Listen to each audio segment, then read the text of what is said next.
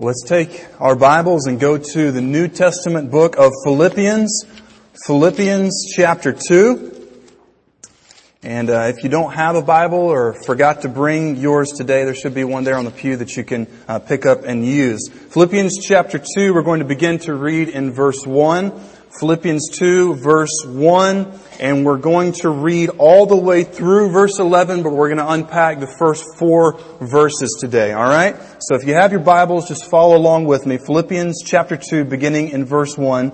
The Bible says, If there is any encouragement in Christ, any comfort from love, any participation in the Spirit, any affection and sympathy, complete my joy by being of the same mind, having the same love, being in full accord and of one mind. Do nothing from rivalry or conceit, but in humility count others more significant than yourselves. Let each of you look not only to his own interests, but also to the interests of others. Have this mind among yourselves, which is yours in Christ Jesus, who, though he was in the form of God, did not count equality with God a thing to be grasped, but made himself nothing, taking the form of a servant.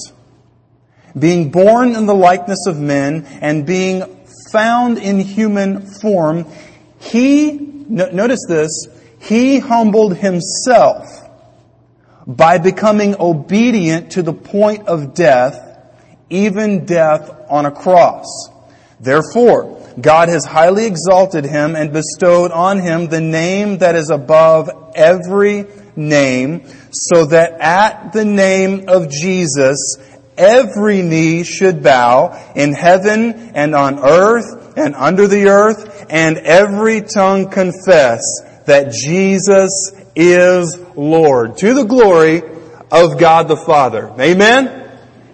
This is a tremendous, tremendous passage of scripture, which by the way, there is no bad part of the Bible, alright? But this passage, I pray and hope that every single one of us can bring somebody with us next week Next week we're going to camp on, out on verses 5 through 11 that in this book of Philippians it is the most, uh, the, the clearest, most succinct picture of who Jesus is.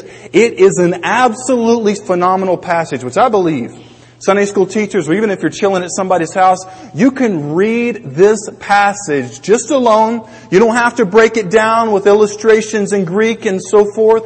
This passage alone will rock people's world. Just to give you a heads up, next Sunday, the whole time, it's going to be about Jesus. Okay? You say, Jeff, I, what about all the other sermons that you preach? Are they about Jesus? They are, but they're a lot more application oriented. Next week, we're just going to lift Jesus up and we're going to let the Holy Spirit do the application. All right? We're going to try something new. Just Jesus, who is He? What does that mean? What is my duty to Him? And if you are, if you've, if you've, I got to slow down. Y'all pray for me this morning. I'm excited about this. Seriously. If you have experienced kind of like a dull, lackluster, feels like it's lame Christian life these past few weeks or months or year, you just feel like I, I should go to, I just don't have the pizzazz, I don't have the desire, I don't have the fire inside here that I used to, please come next week and we're going to trust God through His Word to start a fire in our hearts. It's gonna be about Jesus. I already have the outline finished and that should be on the website here in a few days if you want to download that and check that out and begin to do some study. We're getting into theology. So looking forward to it. But for my uh, ADHD friends and brethren, you notice that there is something up here on the podium that's not normally here. We have to my left and your right, kids, what is this? Alright, it's a mirror. Everybody in the back, can y'all, can y'all see that? Okay, check your hair. And then um, we've got over here. Now this, I found this. By the way, Rocky Mount Baptist Church has been here for a few years, and you can find all sorts of treasures in Rocky Mount Baptist Church. I mean, this globe here is so old for North America. It just has where Columbus went. Like that's all, I mean this is an old globe, okay? And, and, and one, I love globes. Some of y'all will get that. If your neighbor didn't get it, just explain it to them. Okay, this one actually has the, uh, over here in Central Asia, the, U, the Union of Soviet Socialist Republic. Republics. Interesting. I don't know about if you were like me, but as a kid, I could go up to a globe and you would do that thing to where you would spin it, right? And then you would put your finger, boom, and you would be able to, or have, you know, my mom taught me and, and be able to learn about that. I love globes. You say, Jeff, what in the world do you have a random globe and a random mirror on the pulpit for crying out loud? Here's what we're going to look at this morning. The revolutionary power of humility. The mirror represents when we live our lives focusing on ourselves and how this will benefit me. Is this fun? Is this enjoyable? What can I get out of it? The globe represents what we pray God will do in our hearts through this passage. The globe represents when we humble ourselves and turn away from the mirror of our life and say, God, how can I get plugged in with other people? How can you use me to change the world? And what most of us have found if we've been saved is that Jesus Christ, when we get saved, He turns this into something that we never thought it was. When we look into the mirror, we see ourselves as He sees us. Remember the old, uh, what was it the old story about mirror, mirror on the wall and talking to the mirror? I don't know about you, if I walked into somebody's house and they're talking to the mirror and the mirror begins to talk back, I'm leaving. Amen? Right? Like that is a party I'm not staying for. But in the book of James, it's so interesting when it talks about when we look into the perfect law, when we become hearers of the law, meaning the Bible, and we go away, but we, it's kind of like, man, preacher kind of stepped on my toes this week, but probably I, I don't, that's kind of weird. We've gone over that. I, I don't like stepping on people's toes. I'm going to preach the Bible, and I pray that God will change your heart. Okay? That's the way God did me. That's the way He does all of us when we get saved. He changes our heart through the preaching of the Word. But when we come to church, we say, well, I, I looked into the mirror this week and what I saw wasn't what it should be, but I'm just, I'm just gonna go and try to forget about it. The Bible says it's the same way as when a person comes and looks in a mirror and they see themselves, um, like none of us understand the term beauty sleep, do we? I mean, how many of you have ever gone to sleep and you got up looking better than you did when you went to bed? Right? Like, none of us, unless you are a hardcore narcissist. I mean, you are really prideful. Get up in the morning and you stumble into the bathroom and you're like, Right? Like, yeah, man, I don't know. Guy, you have got, got it going on. And the girls, you're all kind of like, woo, you know, I gotta, I gotta, I gotta, you know, do something. I gotta go carry an ice pack because I'm gonna burn this town. I'm just on fire. No, we don't do that. Y'all are right. For our traditionalists, I don't know where that's going, okay? But, but we understand that the Bible teaches us in the book of James that if we hear the Bible, if we read the Bible and we are convicted, doesn't mean we go to jail. It means that we realize that we're wrong and we need Christ. Or if we're saved, we've been living in sin. We're like, yeah, you're right. But then we go away and we don't repent of it and change.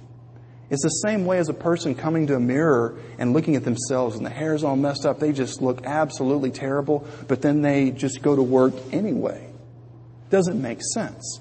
So what we're going to ask the Lord to do this morning, if you have a, have a, a bulletin, you should have been handed one uh, when you came in. By the way, if you've ever seen somebody who has no idea what to do, watch a Baptist come into church who misses a bulletin. They, they don't know what to do. They sit there and look blankly like, okay, so I have to talk to people now and be a real human being instead of awkwardly sit down on my pew and read the bulletin. I'm glad that I got that off my chest. Alright, here we go. So, we know that the, the mirror represents selfish narcissism and the globe represents selfless service. Here's our driving thought. Humility will revolutionize your life. This is not in your notes, but if you're taking notes, please write this down. Here is what humility is. Humility is a way of life, alright? Like the way we roll, our modus operandi, a way of life that is characterized by constant submission to what God says, not only about you, but about others and also the point and the purpose of life. This cannot be completed, this cannot be done, we cannot be humble unless we regularly lower ourselves. say, Jeff, how do we do that? We have to understand that Christ is the, is the picture, the source of all genuine humility. If you have your Bibles, um, turn with me very quickly or make a note in your notes, Matthew chapter 20, verse 28, okay? This is Jesus. He's got, th- this is so awesome. This is like a sermon in itself, okay? Um, a couple of the disciples, their mom comes to Jesus and she says, Jesus, um, let's see here, um, verse 20, knew that she was going to ask him something, and then she says in verse 21, Say that these two sons of mine are to sit one on your right hand and one on your left in your kingdom.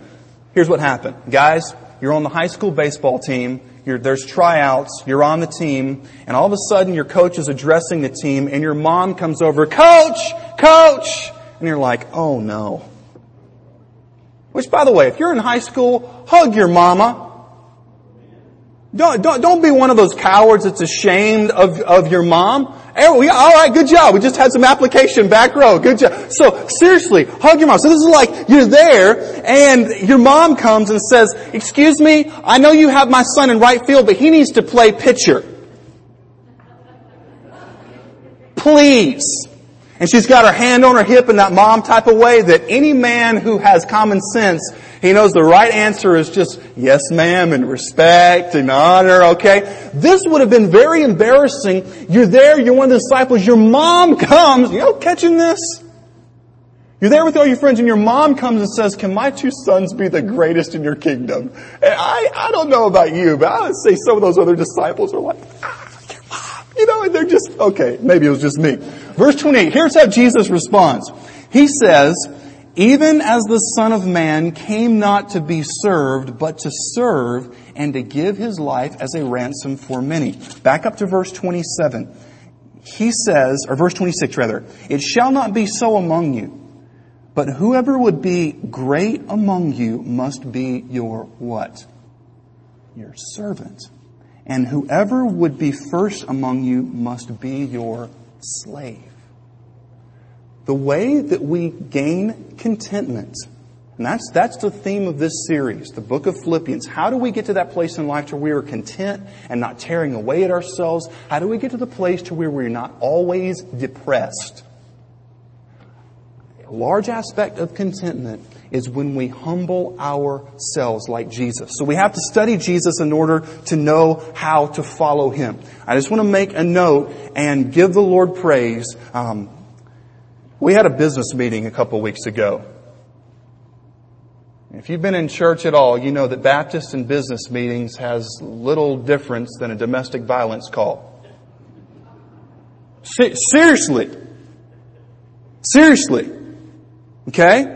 I have known of churches to where police had to get involved there had to be people to break up violence. There was yelling. There was screaming. I, and I'm not trying to be funny here. I'm trying to be very, very honest. It was like something off of these shows like Jerry Springer where you have people who hate each other and you have people trying to pull them apart to keep people from getting hurt.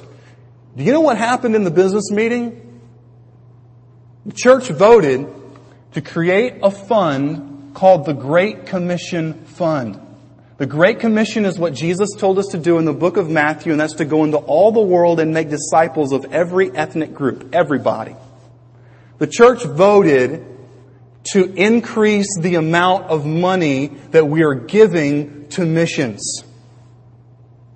The church voted to put money into the Great Commission Fund, not just money we're giving to send missionaries overseas, but it is the consensus of Rocky Mount Baptist Church. We don't just want to enable other people to do missions, we want to do it as well. And not only that, we want to do it in our community.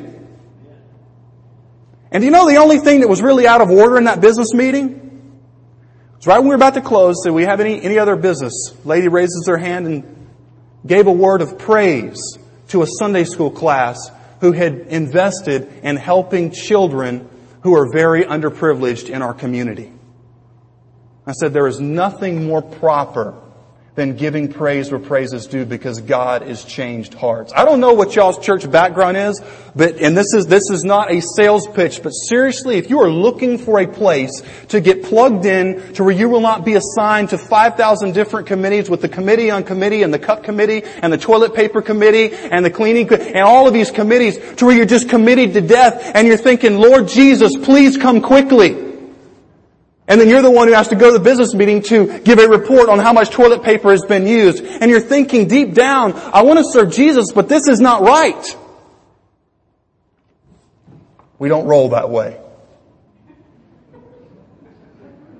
Of y'all get that point. Y'all like that? Okay. You can use that. Tell them you heard it at church. I don't even care. Use it. But seriously though, I have been been so humbled by the way that we have looked at God's Word, by the way that we look at what we do things. I want to thank all of the Sunday school teachers for week in and week out putting time in to teach the Word of God. I want to thank each and every one of you who gives sacrificially. And by the way, this is, this is only glory to the Lord, but we have been able to, to make budget and we've taken in more than we've been able to use. What did the church do? Say, well, you know what? Let's just up the amount. Since God has been faithful through His people to give, let's up the amount to do what He told us to do. Amen? We told everybody in the business meeting, this is no glory to myself or to this church. But we pray that this is an encouragement to people in Southwest Virginia that church does not always have to be about fighting, about getting different groups together. It can be if we humble ourselves before God and say, this is not my church, it's not my car, it's not my house, it's not my clothes, it's not my family, it's all His, it's not my life, it's yours. And we come together and we pool our resources together. We can do great things for God. We can reach out into this community to where drug use and alcoholism is ravaging families. Through your giving and through you investing in people, you can be used to change the course of a family. People that have drank away their life savings, we can reach out to them and Jesus can save them. The man who is doing well in this economy, the white collar professional, but when he comes home, he realizes he has no hope. We can reach out to that man. For the lady who has been through multiple divorces and her husband won't pay the child support. By the way, that happens all the time. One of my roommates in college, that was him. He grew up in that. Very poor. We can reach out through the power of the gospel by humbling ourselves and saying, I will invest in people who may have more money than me, may have less money than me, or no money. I'm going to humble myself and be inconvenienced I will humble myself and be inconvenienced by investing in people and the Holy Spirit will give you so much joy, not a weird freak out kind of joy. He will change your life and I believe so firmly that the reason why so many of us Christians, we get so burned out is because we're not giving out. We come and we read and we listen to Christian radio and we go to work and we, we hear stuff and we come to church and it's about us, whether we like the sermon or whether we like the music or whether somebody played the drums or whether they didn't. But the Christian life is about giving and serving. God has done amazing things within our church family. If you're looking for a place to join up, join Rocky Mount Baptist Church if you want to serve. Because you can. But may it be that God will ever turn our eyes away from this mirror and turn them to the world because that's where His heart is. That's why it says in verse 1, the apostle Paul is giving a conditional argument here. He says, so if there is any encouragement in Christ, any comfort from love, any participation in the Spirit, any affection and sympathy, wow. Isn't that awesome? That's what the church should be. Amen? I don't care what you have done, what your family background is. When you come to Rocky Mount Baptist Church, it is our 100% desire that you feel the love of God. You feel the love of God through the way people interact with you. This is a safe place.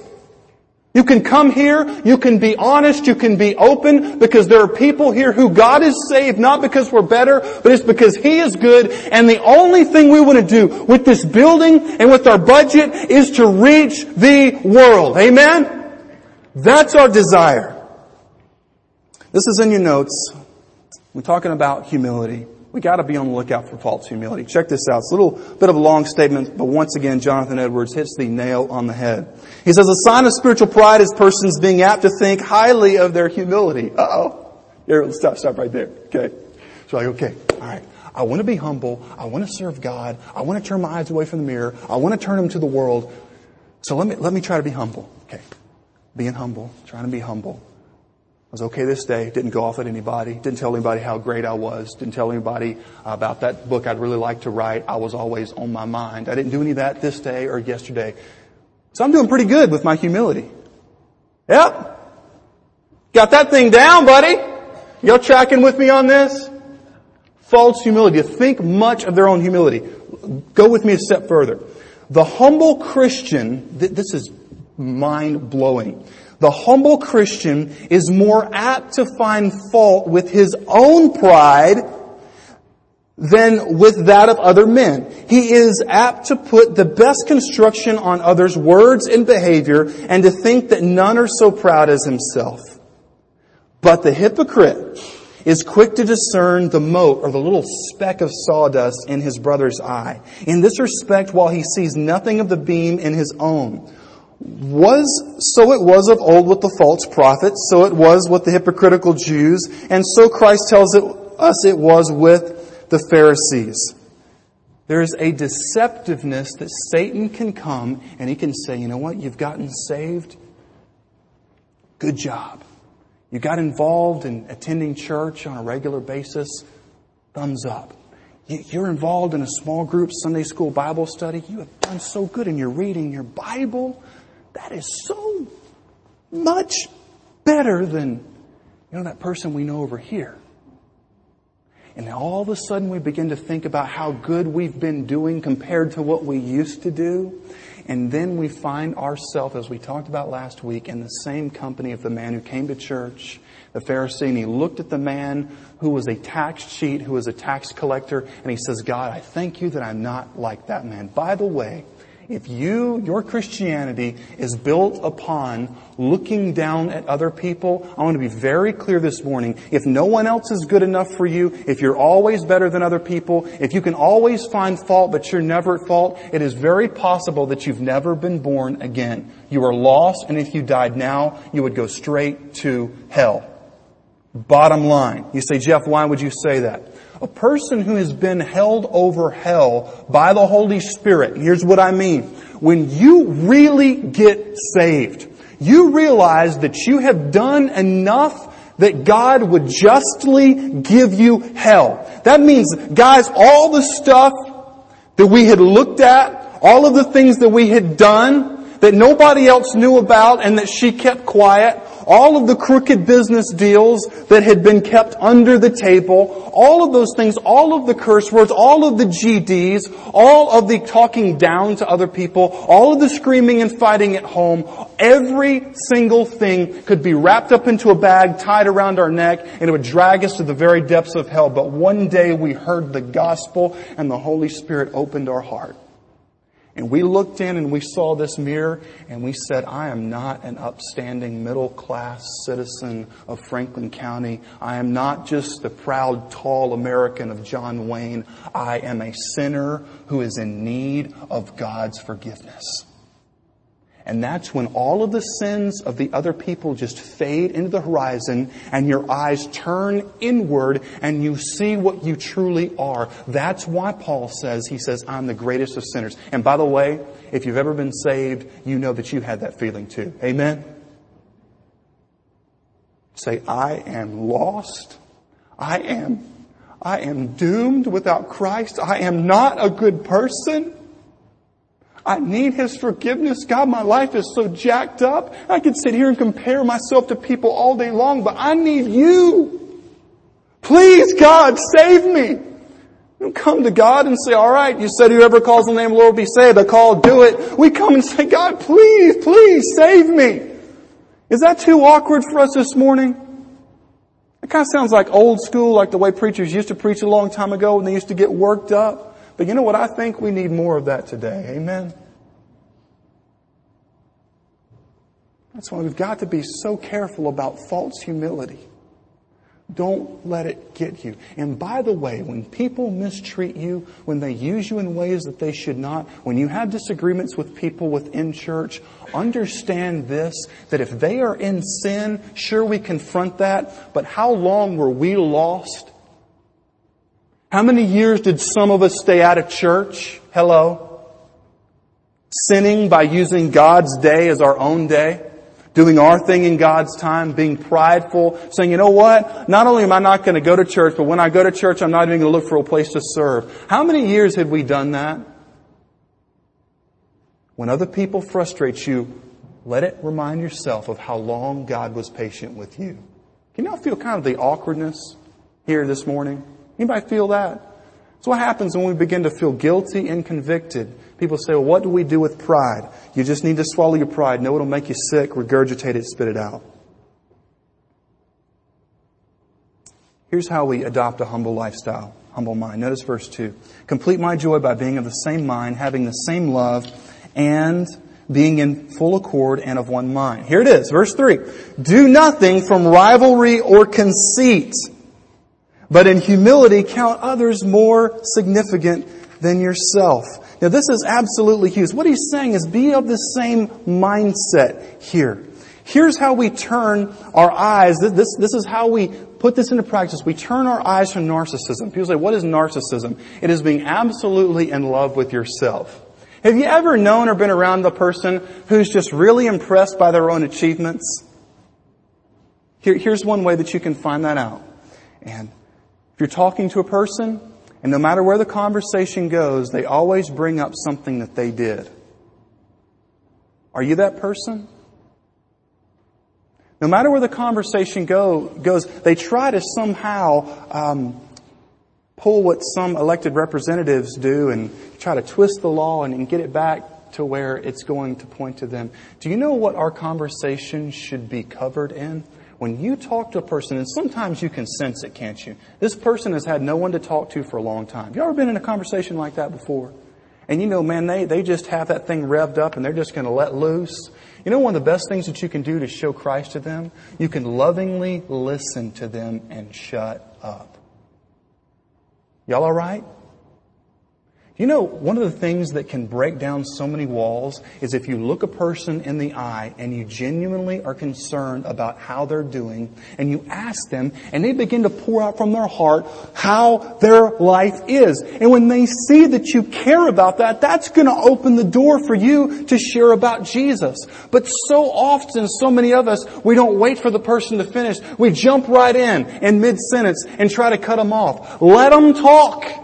You say, Jeff, but this person speaks about 180 miles an hour with gust up to 500. Well, sometimes, you know, just ask the Lord's wisdom and, uh, if it's five years later and you still have it in the phone charger, then say, you know what, I gotta go see my kid graduate college. Hadn't seen him in four years and they will be able to understand. Are you tracking with me this morning?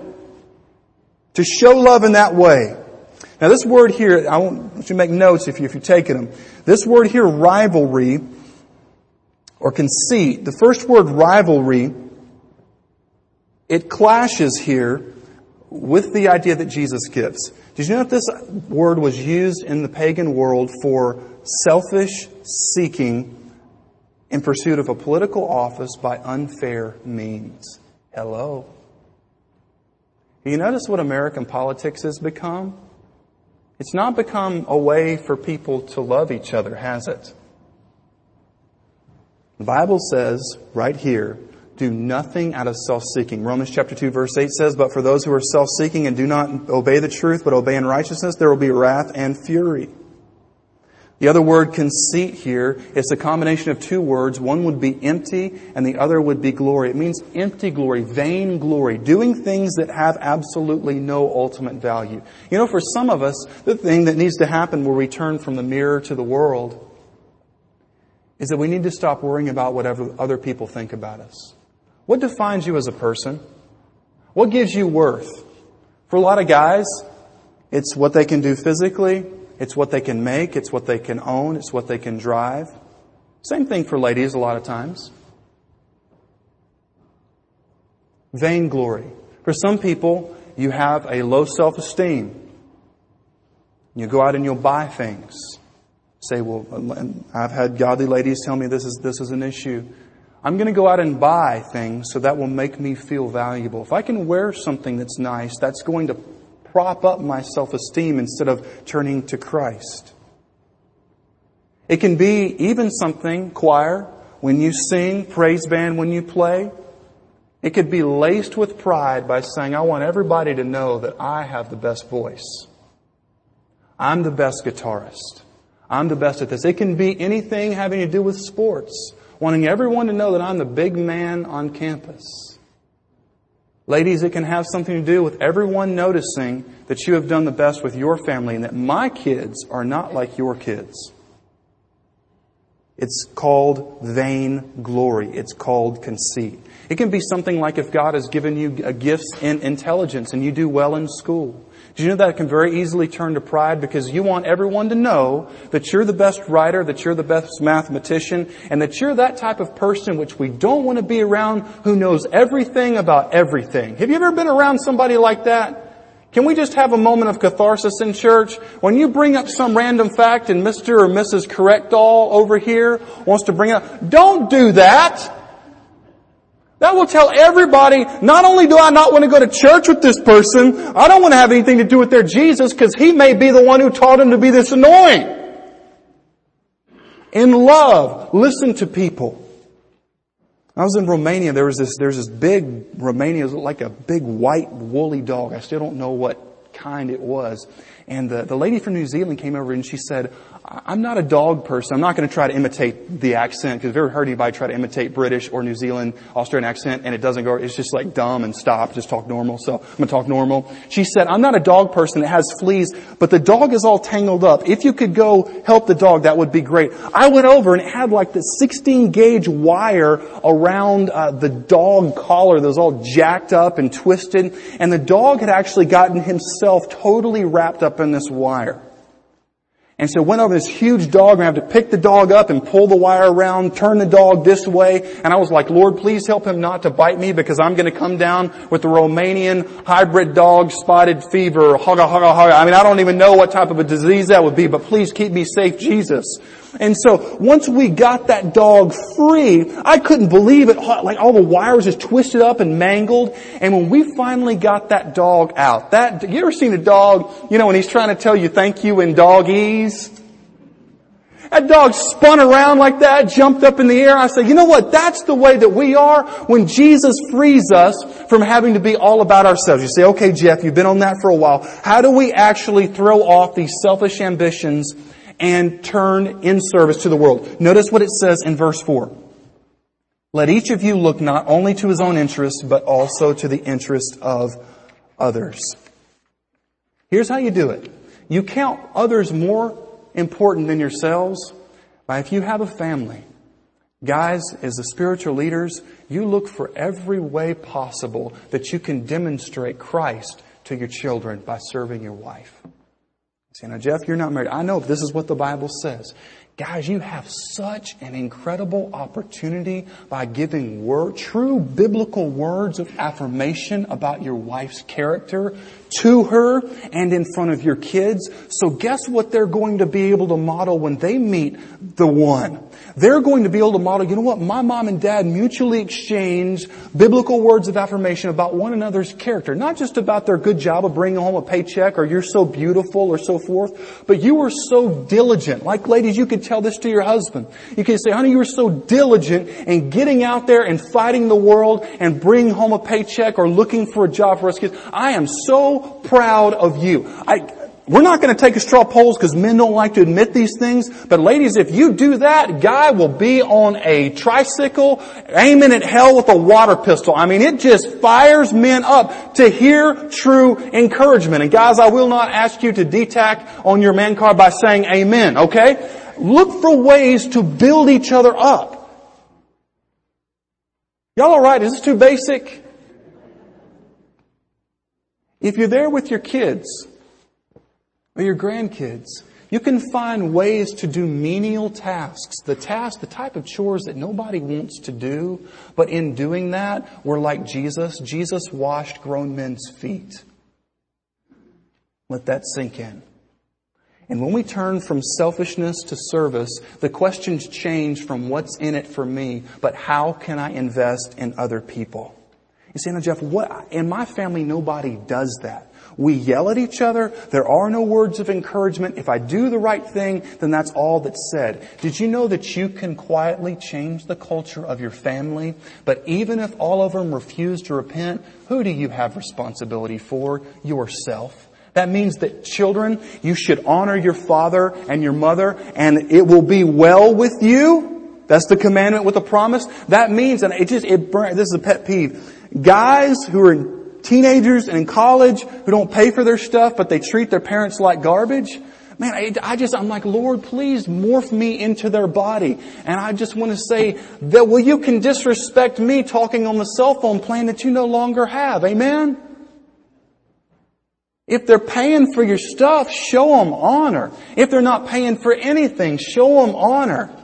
Say, well, Jeff, they're dishonorable. You're not honoring their actions. You're honoring the fact that God has given you a father and a mother who's still alive.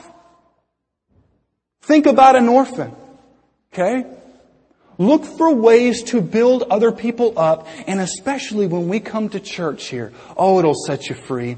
Not when, especially I've talked to people before, like I, uh, this happened when I was an intern and we went to visit a lady in the Dallas-Fort Worth Metroplex and she had come and visit the church and, and she said, well, I'm looking for a church that'll do this for me and my family. And it was just like, man, she had that thing memorized.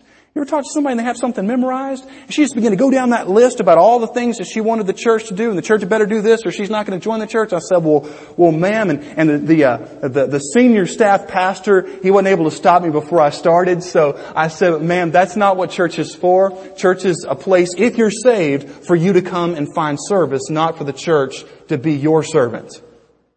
Yeah, she never came back, but it will set you free. Like this, some people say, well, I don't want to come to Sunday school. I don't have a class that I like. Well, you start one. You can call it first Sunday school class of the persimmon juice. I mean, I don't know. I mean, just find a place, a place and a way to serve. That's, that's for negative people, right? Sucking on persimmon juice makes you look mean. Okay, make sure we're on the same page. When you come to church and you look for ways to complain and you look for ways that this church can benefit you, you will be an unhappy person. The happiest and most joyful people I have known have come into situations and said, you know what? I'm going to do everything I can to lift this up. And I praise God that there's so many of you that do that. Richard Baxter said this, Now, brethren, what have we to do for the time to come? But to deny, I love this, to deny our lazy flesh and rouse up ourselves to the work before us. The harvest is great. Means there's a lot of lost people. The laborers are few. The loiterers and hinderers are many. But the souls of men are precious. The misery of sinners is great, and the everlasting misery to which they are near is greater, but the joys of heaven are inconceivable. Can we get an amen in the house this morning? The prayer of your pastor's heart is that wherever you are with Christ, if you're looking into the mirror of selfishness saying, what can I get out of it? Turn away from that and say, what can I invest in it? And God will give you so much joy. People may even think you're a little strange, but not that kind of strange. And God will get the glory and your Christian life will be absolutely revolutionized.